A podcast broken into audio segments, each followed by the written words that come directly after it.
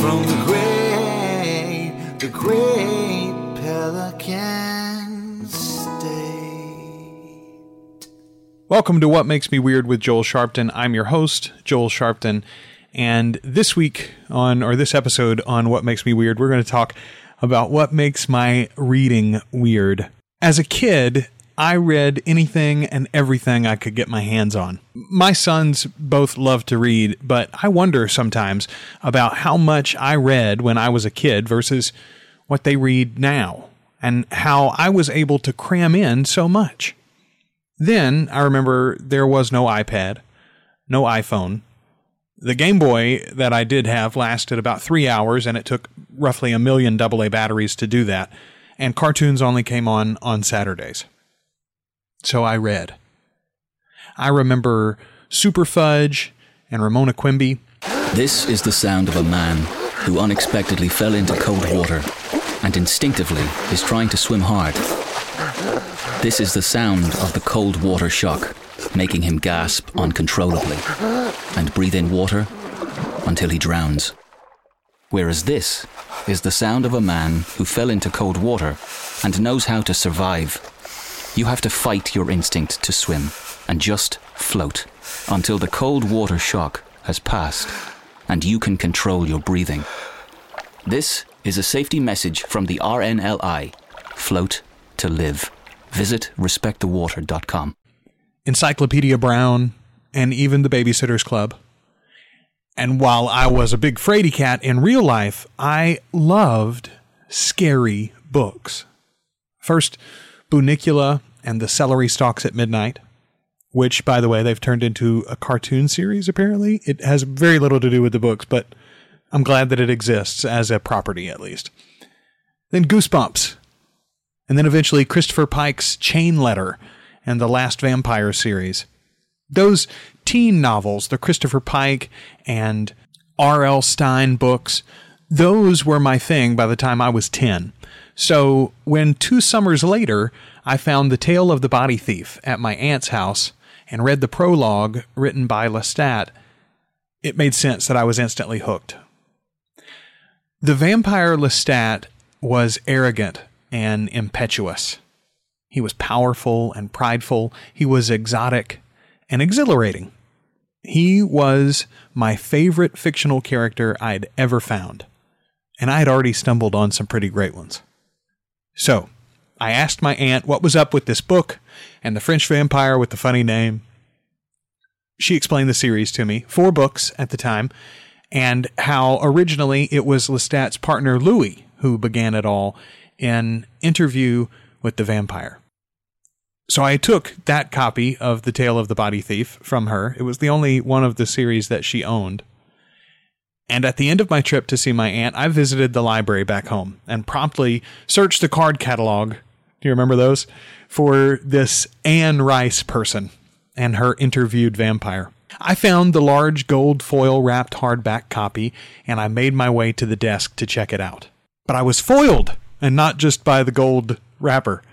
The librarian scoffed as I handed her my card and the book, telling me, That's an adult book, and you have a child's card.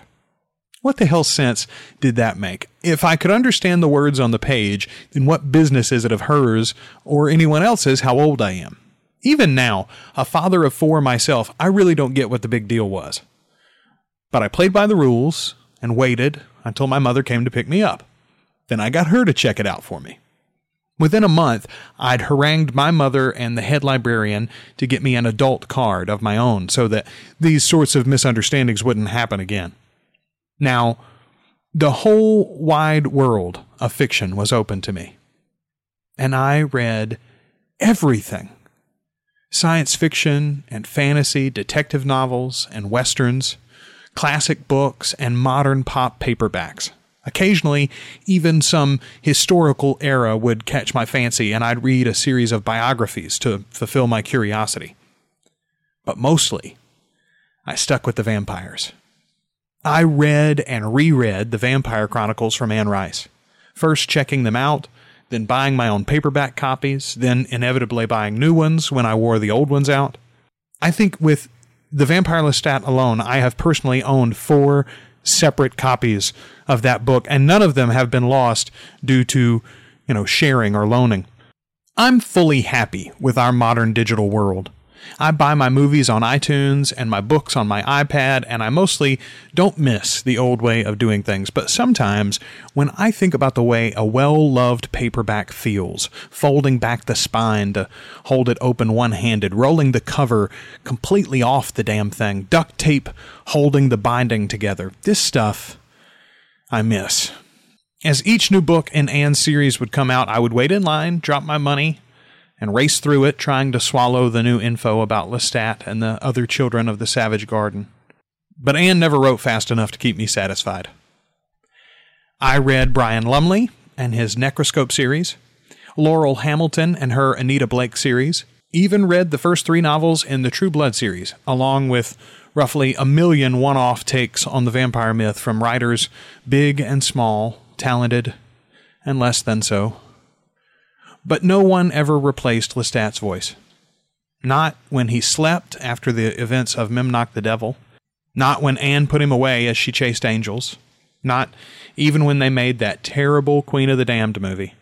The beautiful brat prince has always been in my periphery, whispering just in the next room, always hinting he'll be back. And then he was. Prince Lestat was a surprise for me when Anne Rice announced it. I never really thought she'd return to this world, or these characters, and had resigned myself to that. Was it different after so many years? Absolutely. I didn't wait in any lines. I clicked a pre order button in the iTunes store. There's no well worn paperback, just my trusty smartphone and the comforting yellowish glow of the Books app keeping me up into the wee hours chasing Lestat once again. I loved the new book and I can't wait to read the adventures promised by its conclusion. But the reason I'm nostalgically tracing my reading history here is that Interview with the Vampire will have been in print for 40 years this month. So, while we all know our favorite French fiend has been stalking the Savage Garden for three centuries, he's been in our collective consciousness for four decades now. And I, at least, will be following his stories for as many more in the future as possible. Happy birthday, Lestat. And thank you, Anne, for all that you've given us over the years. You got busted without a dime to your name. You took a bus ride with your mindset to fame. They had a tough time remembering your name. Well, we don't. No, we don't. You missed your big chance to be a Hollywood star, but for most folks, that never was in the cards. Well, you sailed and you failed. Well, at least you got to do it while you were young. Before you get old and you lose your nerve. So here's to you from the great Pelican State. It's never too late to come back home. So here's to you for doing what you gotta do. We'll be waiting here with love in place from the great, the great Pelican. What Makes Me Weird is a proud member of the Two Guys and a Rogue network. You can find all of our episodes and other podcasts we produce at alwayslisteningpod.com. If you're in need of an audio editor or a professional voiceover artist, you can find me and demos at joelsharpton.com. Our theme song is From the Great Pelican State by Adam Dale. Two guys and a rogue. I'm one guy, I'm the other. and this is the network. These fingers crossed paprika burgers. Big day today.